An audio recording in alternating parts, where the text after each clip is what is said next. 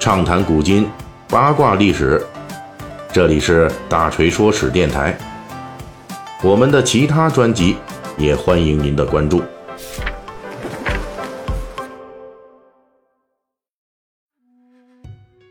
又到了咱们聊《水浒》的时候了啊！近期咱们一直聊这小说的官职，还有它背后的故事，那沉迷其中无法自拔。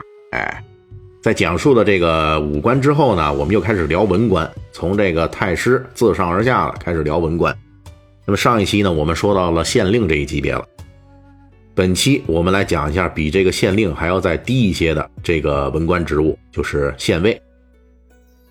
县尉呢是县令领导下的左官，向这县令汇报。在宋代呢，主要负责治安等工作，相当于现在的县一级的公安局长。不过呢，宋代的这县尉啊，手里边并没有北宋王朝派驻的正规部队，宋代也没有正式警察，县尉手里边掌握的那支负责在一个县里边处理案件、维护治安的武装力量，人数大概在这个三十到一百人之间，实际是一支从当地中等以上的民户中拆来的，担任县役性质的地方治安军，功能和地位有点类似于今天的民兵。也就是说呢，宋代的这县尉，同时还相当于当时县级武装部民兵负责人这么个角色。作为古代基层的一个重要职务，县尉在我国历史上出现的很早，大约是在战国时代的秦国进行商鞅变法的时候，就在各县设尉了。其负责的内容跟宋代县尉有所不同，除了治安之外，也负责军事战备等工作。到了秦始皇统一六国之后。全国范围实行郡县制，县尉作为辅佐县令的左官正式确立下来。这套制度历经两汉、魏晋、隋唐，虽然偶有中断或者修改，但是基本保留了下来。到北宋时代继承前朝延续县尉制度的时候，这县尉啊已经延续了一千多年了。在宋代之前，历史上最著名的县尉大约就是陈胜吴广起义中的那两个充当背景。被宰了那早倒霉蛋。呃，公元前二百零九年，阳城的九百名民夫前往渔阳戍守，因为大雨而耽搁路程，耽误了朝廷规定的到岗日期。走投无路的民夫在陈胜吴广的带领下揭竿而起。这陈胜吴广大家都知道啊，就是那两位喊出来这个“王侯将相宁有种乎？燕雀安知鸿鹄之志在”的这两个啊。于是呢，这吴广就先杀掉了一个押送队伍的县尉，陈胜呢跳出来帮忙把另一个也给宰了。这俩呢死于非命的县尉，虽然没有留下名字，却因为陈胜、吴广点燃的中国封建王朝历史上第一次大规模的农民起义的烈火，而被永远的载入史册。因为在此前的五代十国乱世中啊。藩镇割据的重要的地域基础就在于一方藩镇节度使往往派手下的镇将分赴各县，控制各县的军政大权。因此呢，以县令控其权，以县尉分其兵，是宋代前置藩镇割据的重要手段。在北宋时代，为了彻底剥夺镇将对县域的控制，直接砍掉了镇将对当地的治安权。这个治安权就分配给了县尉。这个时候的县尉虽然比较先秦时代没有了军事整备的能力，但是呢，在治安补道方面的权力是完整的，而且还增加了在刑狱诉讼方面的职权。《水浒传》中也真实反映了宋代县尉的具体职权，比如书中县尉的第一次出场，就是华阴县县尉带领三四百人的土兵队伍进攻九纹龙史进的史家庄。理由是要缉拿躲在那里边的少华山群盗朱武、陈达、杨春等人。此后又有郓城县县尉带人进剿晁盖等事迹，这都是县尉负责的治安问题。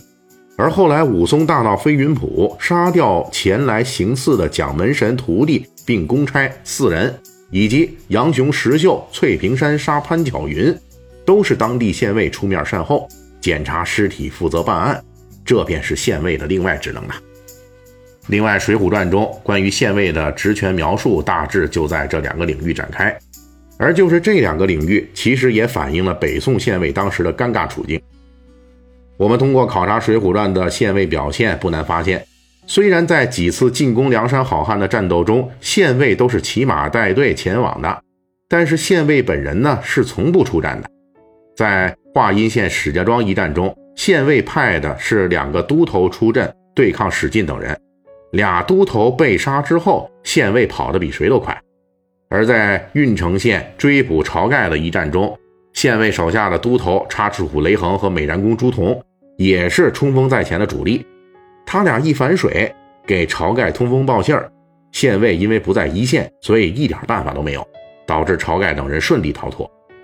书中虽然没有具体交代，但是我们从细节来判断，这俩县尉啊，出身文官的概率很高。按照北宋的规则，县尉就是彻头彻尾的文官。只不过在后来的执行中，北宋当政者也发现了，文官县尉带队剿匪，有的时候啊，因为这个文武殊途的问题，容易不给力啊，有点软，哎，有点怂。这《水浒传》中描写的县尉剿匪严重不利，跟北宋县尉遭遇的现实困境那是符合的。所以从北宋中期开始，安排部分治安不良的县狱由武官充当县尉，但是没坚持多久，又改回到文官县尉的旧制了。到了梁山好汉活动的北宋末年，又第二次改为部分治安不好的县狱由武官担任县尉。为什么这武官当县尉这么不顺利呢？这么来回来去折腾？因为北宋王朝的施政者在实践中发现，武官当县尉啊，虽然这县尉的武力值够了，但是光有武力值并不能解决所有问题。北宋名臣苏辙，同时也是著名文学家。大文豪苏东坡的弟弟，他就曾经建议废止武官县尉，因为即便是武官优势明显的这个剿匪的这个领域，因为要讲究策略和方法，并不是光靠武力压制就能管用的。而且宋代由于压制武官，导致基层武官的文化素质普遍极差，有勇无谋。而县尉呢，除了负责剿匪治安之外，还负责呢刑狱诉讼、民事纠纷等等工作。这些职务对于武官来说，更是完全不能胜任。苏辙反对武官县尉的观点，就是来源于他在河北等地的寻访结果。苏辙说，这些地方的武官县尉啊，因为不懂法，胡乱断案，扰民问题非常严重。《水浒传》中描述的县尉带人去调查命案、勘察现场等事务，我们可以试想一下，你要是派一个抡刀骑马的武官县尉去，那结果会如何？当然了，县尉恢复文官设定倒是减少了扰民，但是县尉统领攻守们的战斗力再度变得非常水了。到了北宋末年，宋徽宗统治时期，虽然有限度的恢复了一点武官的县尉，但是大部分县尉还是文官的，县尉的战斗力始终也提不上来。这也正是《水浒传》中县尉战斗力的真实历史背景。好了，最后这个周末，咱们还得感谢一下本周啊为大锤打赏的这几位听友：怀有法曾经问不休，还有这个 Reader 姚 sh，这可能是位上海的听友，也没准是北京市昌平区沙河镇的啊。还有一位是一五三六九九九 gmae，哎呀，这个 ID 真是念起来可能是干一些什么地下工作的吧，这么神秘。呃，感谢这几位听友啊，本周为大锤打赏。